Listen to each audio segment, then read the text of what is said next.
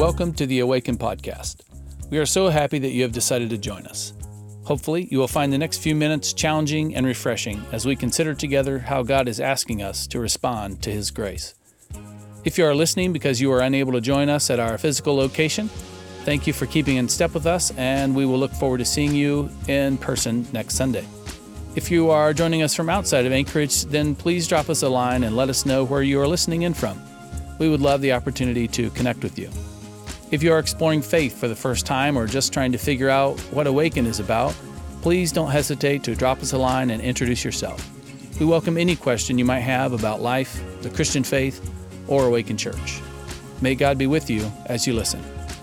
I find it difficult to preach on any small amount of scripture. Um, I, I like dealing with themes, and I like dealing with context. So the problem with that is it doesn't fit on our slides. Um, but I've printed out over on that chair, you may have missed it, I've printed out all of Acts chapter 16, which is what I've been asked to speak on today. And uh, pull that up in your Bibles or on your phone, or if you need the paper copy, Acts 16 is right there. But we're going to try this without the Sky Bible today and, and see how that goes. Levi's in Seattle preaching uh, with a church plant, or for a church plant um, that we're quite close to, so please keep him in your prayers. I hope that that goes well. Acts 16 is what I was told to preach on. And I find it very interesting. There are a few things in Acts that stand out to me, and then those things that stand out I think are highlighted in 16, and so naturally, I would like to start in chapter 15. And here's what's interesting to me. Um, chapter 15 is talking about how the apostles decide to put a letter together. We're going to put a letter together, we're going to send it to the Gentiles. We don't need to go and bother them. They're doing well. So we're just going to kind of tell them, hey, you're doing well, keep doing that, and here's what not to do. And then they do some more work, and then we get into 16, and here's what uh, I would like to spend some of this morning on is 16, uh, 6. All right, they went through the region of Phrygia and Galatia, having been forbidden by the Holy Spirit to speak the word in Asia. And that's what I want to focus on today. This, this verse, or not all of this morning, but this idea, having been forbidden by the Holy Spirit to speak the word in Asia. And the reason why I want to talk about it is because it highlights a function of the Spirit that we all inherently know, but do not often talk about. And, and it's this idea that the Spirit works affirmatively and it works negatively and it works subtractively. And I know we know this because there is a common prayer. I'm not like the, the big book of common prayer, but a thing that we often say uh, when we pray, and it's this God, please uh, open the doors that need to be open, and please close the doors that need to be closed. Uh, I hear this all the time. And so it's something that we inherently know that this is indeed a way that God functions. More specifically, this is a way that the Holy Spirit functions. But we don't spend a lot of time on it, and so I'd like to spend some time on it now. The reason why I think it's important to highlight it is something that was taught to me uh, in college, and it's the idea of going until you are uncalled. Um, as many of you know, and if you don't know, now you do, I'm the youth pastor here. I work with a lot of youth, and something that I encounter quite often is when a person who is young, who is also young in their faith, receives their first explicit message from God, their first miraculous, this is clearly God telling me to do this. They go and do it, and it's amazing. And they're full of life, abounding in God's grace. But the way that, from time to time, it's kind of common. The way that sin tries to enter into this interaction is this paralysis. The idea that now that I have received a message from God in this way, I must look for this message in all that I do. God needs to tell me uh, what cereal to have in the morning or where to get my gas. or it goes even further. It goes, Well, I need, I need a sign from God before I go and, and I, I talk to this person who I have an issue with. Or I need a sign from God before I start to work on this sin in my life. it becomes this awful paralysis because we want more of that good thing. And what we don't realize is God's instruction is so clear in Scripture that we always have something to do. And that's something that the apostles are acutely attuned to because when they're told not to go in Asia, they don't bang their heads against the wall. They try somewhere else. And as you continue to read through Acts, the Spirit stops them from going somewhere else, and they turn around and they keep going. And they continue to function within the grace and the space that God carves out for them. And I think that's something that is hard to do, which is why it's something that I like to highlight, is they're really good at it. And so I think we ought to imitate that as they imitated Christ. This paralysis I've seen in a few different ways. Um, one was in college, and uh, I went to a small Christian college where a lot of dating happened. And sometimes dating didn't happen because my peers, my, my friends, fellow young men would go, I'm waiting, I'm just like, you know, we're friends, but I'm waiting for a sign from God, and then I'm going to ask her out. I was like, okay, that's fair. Yeah, you're praying about it, you're being careful. Few weeks would go by, like, hey, how's it going? Huh? Still waiting. A few months would go by, and eventually I came to the conclusion I think you're just scared to talk to her. you know, I don't think you're going to get struck by lightning if you ask this woman out and you're both Bible study majors. Like, it's going to be okay. you don't need to see it in writing in the sky. And that's the, that was the kind of paralysis that I'm speaking of. It's like, I can't do it. It's like, no, no, you're functioning within God's grace. You're where you're supposed to be. Staying on that topic, I often find myself counseling young people on, on vocational discernment. It's something that I try to make a point of when someone's a junior or a senior in high school. It's like, okay, are you going to go to college or not? If not, why and what are your options? What interests you? If you are going to college, how do you pick a college? And these young people get so afraid that they can get it wrong, that there is a way for them to get it wrong that takes them outside of God's grace. Now, there are good decisions to make. You know, if you're a person who struggles with temptations towards um, partying and all the negative things that come with that, then do not go to some massive state school and induct yourself into some uh, fraternity or sorority. Don't do that. You should indeed not do that. But oftentimes, okay, we weed that out, and then it's like, okay, which of these three Christian colleges should I go to that all have my major and all have these different advantages? And they continue to think there's one there's one that's right. God wants me to go to one of them. And if i go to the others i am being so disobedient. I'm, I'm being sinful by picking this christian college instead of this christian college. When the fact is that god's grace is so much wider than that. Um, and don't get me wrong there, there are times where it's very clear that like yes i'm meant to be here. But something that i like to tell them and to highlight, and I know that the Spirit works this way because the Spirit works this way in Acts, is that it will be very apparent if the place is not for you. If you go to, if you go to visit a college, um, and I think this translates somewhat into, into finding a new church when you move and just generally in life. But if you go somewhere and that place is bad for you, it is so apparent. If a place is good for you, it can be a slow burn. You can realize a week later, wait, they have this, this, you know what, I, I should go here, right? I, I find that from time to time, the revelation of good things happening to us or a good thing for us, it takes time to realize that that's a good thing. But when God does not want you somewhere, it is so very apparent. You will know so quickly that you are not meant to be in a place that you are or are trying to go. And I know this because it's how the Spirit functions and acts. So it's something that I like to, like to highlight. I've seen this in my own life, not in my own life, but in my family. And looking back on it, it's kind of funny and it's kind of scary, and I'm going to share it with you now. So, when I was a young boy, I was 12 years old. How tall are you when you're 12?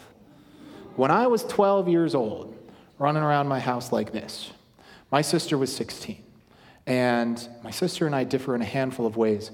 Uh, primarily in high school, she was a complete socialite.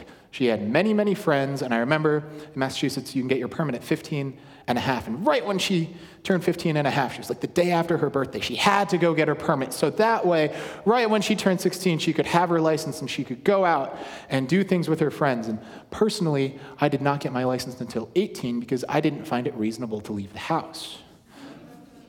But my sister, having a much healthier social life than I did, uh, got her license at 16. And so she would go out. She like actually made good on that desire, and she'd go out with her friends. And in the house that I grew up in, you have to walk through the kitchen to, to get to the back door, which is where the driveway was.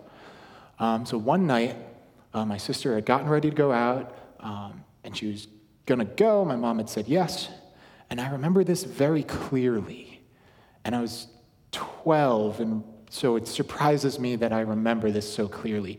But my mother stops her, and she goes, Rebecca, I don't want you to go out tonight.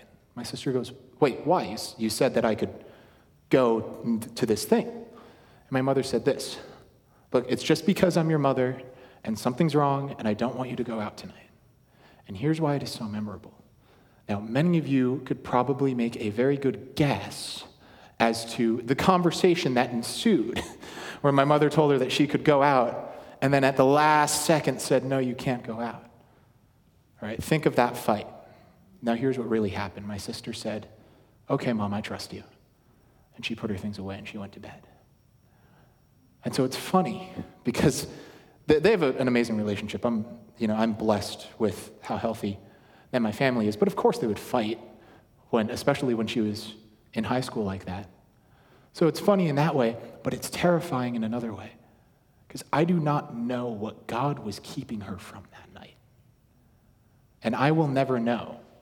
So when we pray, God, shut the doors, it can also be, God, keep the doors shut that are already closed never let me look behind them. Keep me from evil. And so it's a little scary because I don't know what God protected her from that night, but I'm so happy that He did. And I praise Him that He did. And I know that the Spirit functions this way because it's the way that it led the apostles, in a sense. We are always tempted. The, the other thing that impresses me about the apostles' function in light of the Spirit stopping them from going certain places is that throughout Scripture, people who are privy to the power of God often the sin enters that situation by making a person think that it is of themselves or it is something that they can summon or do within themselves. So many people in the Bible do this. Abraham tries to take the promise of the covenant into his own hands. Moses strikes the rock. Samson starts killing people with the strength that God gave him. In the New Testament, right, the sons of thunder, the disciples, hey, this town rejected us. Let's call fire and lightning down upon it. And Jesus told them, no. but I know that this is a temptation because it spans both Testament, it spans multiple Bible stories. That when God is so present and so consistently present, that people start to take it for granted. And I think there's a version of Acts where the apostles do bang their heads against the wall. There, there is a version of reality where the Spirit says, don't go into Asia, and they try anyway. Israel makes this mistake all the time. But they're faithful. We don't have that version of Acts. We have this version of Acts where they're faithful. They said, okay, and they went and did something else and operated within the space and grace God had given them. And so, this I find admirable, and I think it is something that we are meant to imitate as they imitate Christ, because that temptation is, is so deadly. You know, we, we constantly ask for miracles and for God's work, um, as if that is, that is the ultimate thing, that God's doings is the ultimate thing. As if if this happens, then I will be free from distorting it. I will not be able to take this and somehow sin can't come into it. It can, it does. The Bible tells us it does. Um, but in this case, in the early church, the apostles are very good at not letting that happen. So I find that interesting. Now, at the start of 16, Paul picks up Timothy. Um, it's earlier in their relationship where Paul is starting to train Timothy. And something very interesting happens where they know that they're about to go to areas that are primarily Jewish. And so Timothy, his mother is Jewish, his father is Greek, um, is circumcised, preparing to go to these places where uh, the population is primarily Jewish. That makes sense, save the fact uh, of the idea of Christian freedom. You know, later on in Scripture, specifically in Galatians, which I encourage you to go to after this, Paul talks about freedom. And he talks about it with great conviction. You know, you are free. You can do things. In other parts of Scripture, it's you can eat meat sacrificed to pagan gods. That is how free you are, because gods made with hands aren't gods, right? Right? You can eat foods that were formerly banned, but now, because Christ has fulfilled the law, you may partake of those things without sin. And then this specific issue, Paul vehemently says, no, you do not need to be circumcised to acquire a salvific faith. It is a question that the early church faced, and it is a question that they answered explicitly. No, you do not need to do this to acquire a salvific faith. That's a big chunk of scripture. I mean, it's derived from Christ's teachings. You know, you, you can pick up your mat on Sunday. It's okay now. I, like, it's really going to be fine. But then in Acts 16, Timothy is circumcised. And so I think the natural question is why or how do we hold these themes and teachings of freedom with how Paul and the early church interacted, because it's not just Timothy's circumcision. Uh, we also know that Paul, when he's with Gentiles, is like Gentiles. When he's with Jews, is like Jews. You know, we know that when he is in Athens, he engaged in debate because it is a form of communication that Athenians were comfortable with. And so it's something he did. Right? And then in scripture itself, he makes metaphors using contemporary sports and the, and the social power dynamic and so, how do we hold these two ideas, this freedom, and not only freedom, but then also, this is interesting, the other thing that makes me want to dive deeper into Timothy's circumcision is the idea that um, as ministers, it is not our job to make the gospel attractive. You know, Jesus is very explicit on this. The gospel will offend some. You know, it's going to offend individuals, and they're going to have to put it in a more primary place in their hearts than even their relationships to their closest families. Right? We have other lessons in Scripture. Levi spoke on this a few weeks ago. You know, Jesus sending the disciples, go and preach the gospel, and if you get totally rejected, dust your feet off and move on.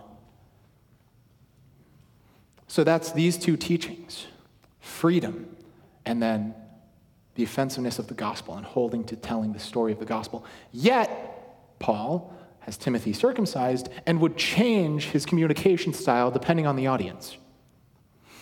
And it's not a contradiction, but I do like to phrase it as a tension because it is hard to hold them at the same time. I think a way we can hold them at the same time is understanding this that no, it is not our jobs to make the gospel attractive, but it is our jobs to communicate it and communicate it effectively. And to that end, Paul goes to great lengths, right? There's no doubt, technically, that, uh, and the other reason that Timothy could be circumcised is because uh, um, that decision was about Gentiles needing to be circumcised for a salvific faith, but Timothy's Jewish, right? He's half Jewish, but it's a matriarchy, so your Jewishness is determined by whether or not your mother is Jewish, and his was, and so he was. But in order for there to be no question, in order for there to be clearer communication between him and who they were going to be preaching to, speaking to, they would go to great lengths to tear those barriers down. Because what's at stake is other people's understanding of the gospel. And so, as much as I personally don't like it when a modern pastor uh, uses a football metaphor or says something like, the love of Jesus is like a hamburger, and then that's what the sermon's on. I have to deal with it because it's, it's biblical. You know, as long as you are not changing the content of the gospel, ministers have, will, should, are led by the Spirit to make it more understandable, to communicate it more effectively. And so I have to deal with it, and I have to sit and I have to listen to those sermons. I don't particularly like them, but it's not about me.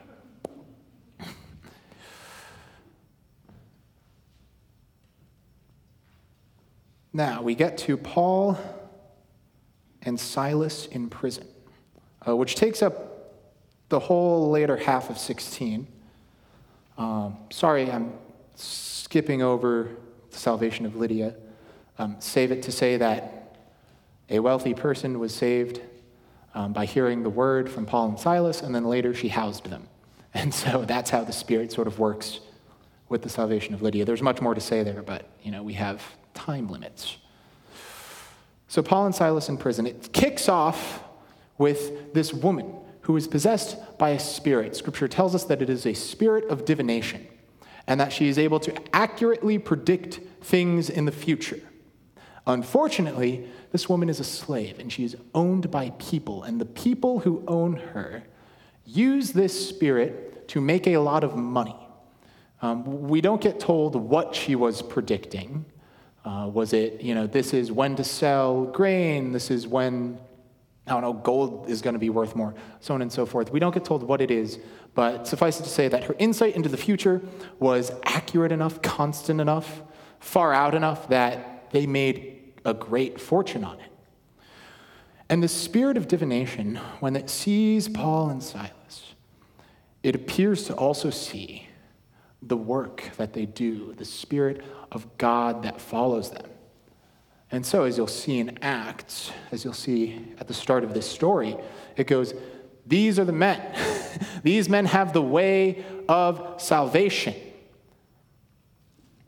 And scripture tells us after a few days, Paul gets annoyed and he says, In the spirit of Jesus Christ, I command you, come out of her. And she does. And then again, I think the natural question is, why? On the surface, I think that it seems like a good thing. You have this woman who has this power from outside herself who is affirming the fact that you are telling people the way to salvation. And I think, I mean, to me, this sounds like good advertising. It sounds like, yeah, you know what I do? Yeah, come, hear the gospel. this is a good thing. Scripture is short, and it tells us that Paul casts it out because he was annoyed. I think there are a few things to infer from that. One is that possession is never a good thing in the Bible. It is not. In other religions, it can be. Specifically, you know, at that time in Greece, if you're possessed by a spirit of divination, that's something that you should be happy about. But clearly, the Spirit abused this woman so much to the point with her, her following and her shouting annoyed the apostles, even though she was speaking the truth. So questions come to mind like was she able to eat while being seized? You know, did she ever rest while she was seized? And so Paul casting the spirit out is grace is almost a healing miracle, in my opinion. There's another reason why I think Paul would have cast, or Paul did cast this spirit out, um, and it has to do with the shame honor society of the first century.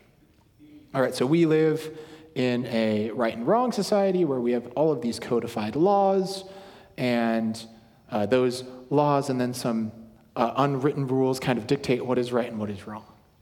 But and then in shame honor societies, it's less about what you do, but why you do it. So you could do things that would seem to be wrong, but you could have an honorable reason for doing them. And this dictated the whole power structure of the first century. And I think a good way to illustrate this is um, do you all remember in the Gospels where Jesus is constantly telling people not to tell people who he is or what he did? It's very interesting.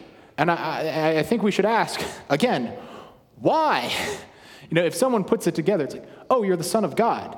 Jesus is like, you're right, tell no one. why? Or he'll heal someone. And I'm like, oh my gosh, thank you so much for this healing. Jesus goes, yep, tell no one. Now, in the first case, where someone puts it together that Jesus is indeed the Son of God, I think a reasonable reason that he tells them to not tell people is because the time for that revelation is the cross. The time for that revelation is the crucifixion. And so he is holding it off and, and letting that be the right time for that revelation. But sometimes, it's not every time, sometimes it's a simple healing. And then he tells them, Tell no one. And here is, I think, why.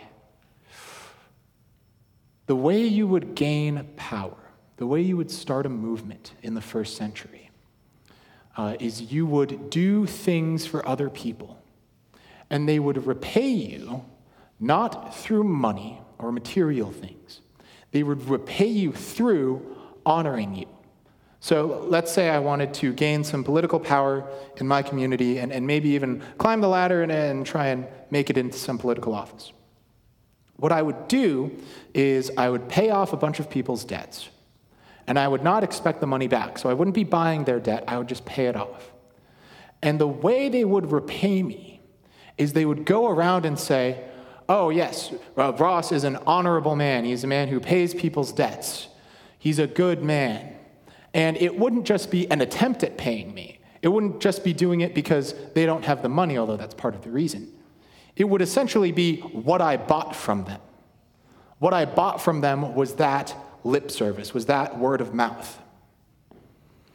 So Jesus telling people not to speak of what he's doing is twofold. One, he is refusing to start Christianity the way that you would normally create power. He's refusing to accumulate power the way that secular people would accumulate power. And two, he's telling them that they should not and cannot repay him. Because in this society, like let's say he heals you, right? You saying, oh, Jesus is a great person because he healed me, wouldn't just be doing you doing your best. So it's like, oh, it's all I can do to repay him. In this structure, it, it would actually just be repaying him.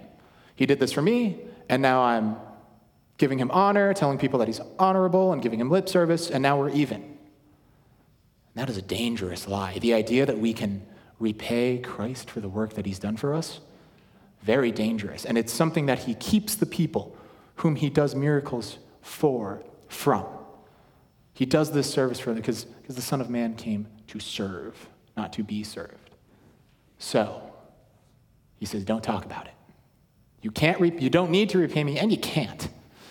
And so I think that's uh, quite powerful. And for these reasons, I think uh, for this structure is another reason why Paul would have sent this spirit out. Because here's this woman uh, proclaiming and saying, These guys are good guys, these guys have got it. Um, and, and that is eventually going to look like just partaking in how you would gain power. But they're not out to gain power, they're out to spread the gospel.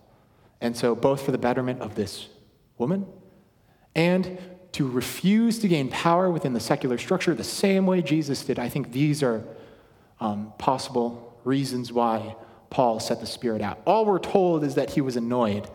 Um, but the Spirit of Jesus does indeed send the Spirit out. And so I think it wasn't just that Paul was annoyed, because Jesus comes and actually does the miracle. Um, yeah, I, God doesn't move cars for me when I'm in traffic. Like I'm annoyed at people going slower, and I don't, I don't say, in the spirit of Jesus, I say, go 65 miles an hour, and the person doesn't speed up. So I think it's reasonable that, that there, there are multiple layers as to why um, this spirit is cast out. All right, this, uh, this has just been a survey of 16 um, I don't want to bring too much to the text. I, I, like letting the text happen to me. And so we're going to get to the end here, um, and then we'll button it up, and that'll be it. But we have the very famous story of Paul and Silas in prison. Right? They cast out this spirit, and then, oh no, she can't make money anymore for the people who own her. And so they report, the, the, the, the enslavers report Paul and Silas, not because of what they did, but because of something that would probably get them in even more trouble, which is They're telling people to do things that are contradictory to the Roman law.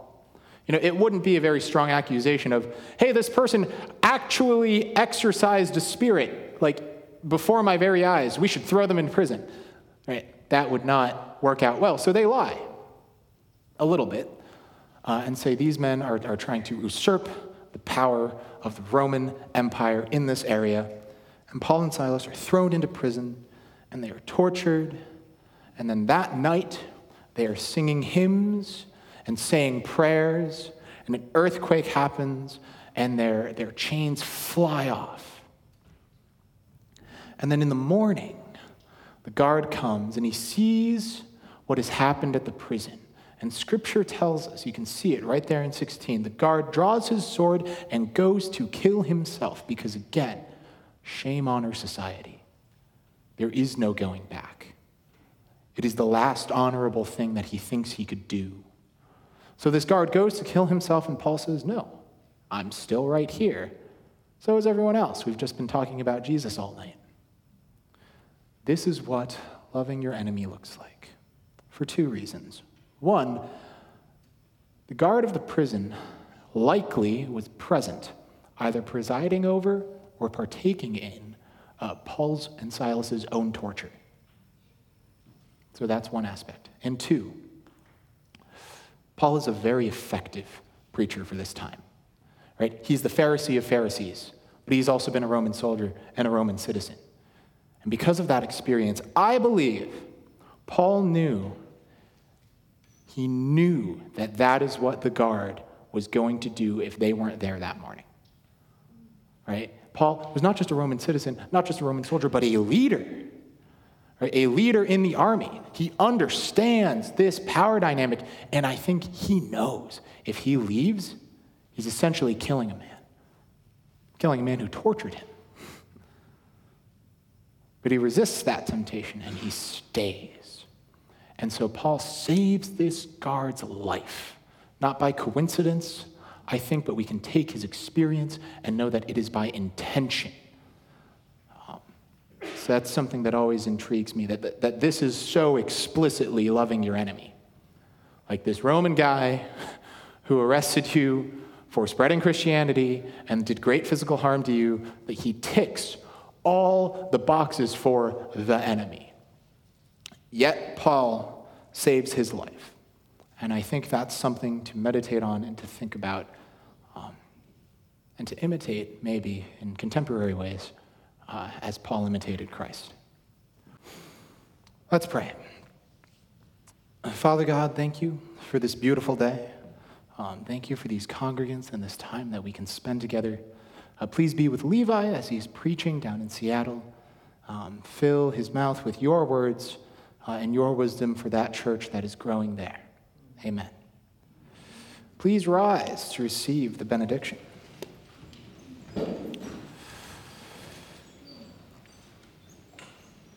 May God be gracious to us and bless us and make his face shine upon us. Go in peace to love and serve the Lord. Have a good week. Thank you again for listening. It is a joy to be able to share God's truth with you. Hopefully, you found this teaching helpful to your understanding of what it looks like to be a follower of Jesus in today's world, and hopefully, you are inspired to take a further step of faith. Please let us know how we can be praying for you as you continue your journey. If you live in the Anchorage area, you are welcome to join us any Sunday. And we have an Awaken 101 event every six weeks, and this is also a great way to find out more about our church. Please sign up for that event by going to the events tab at our website, awakenalaska.com, and looking for Awaken 101. Feel free to share this podcast with your friends, and we will see you next week.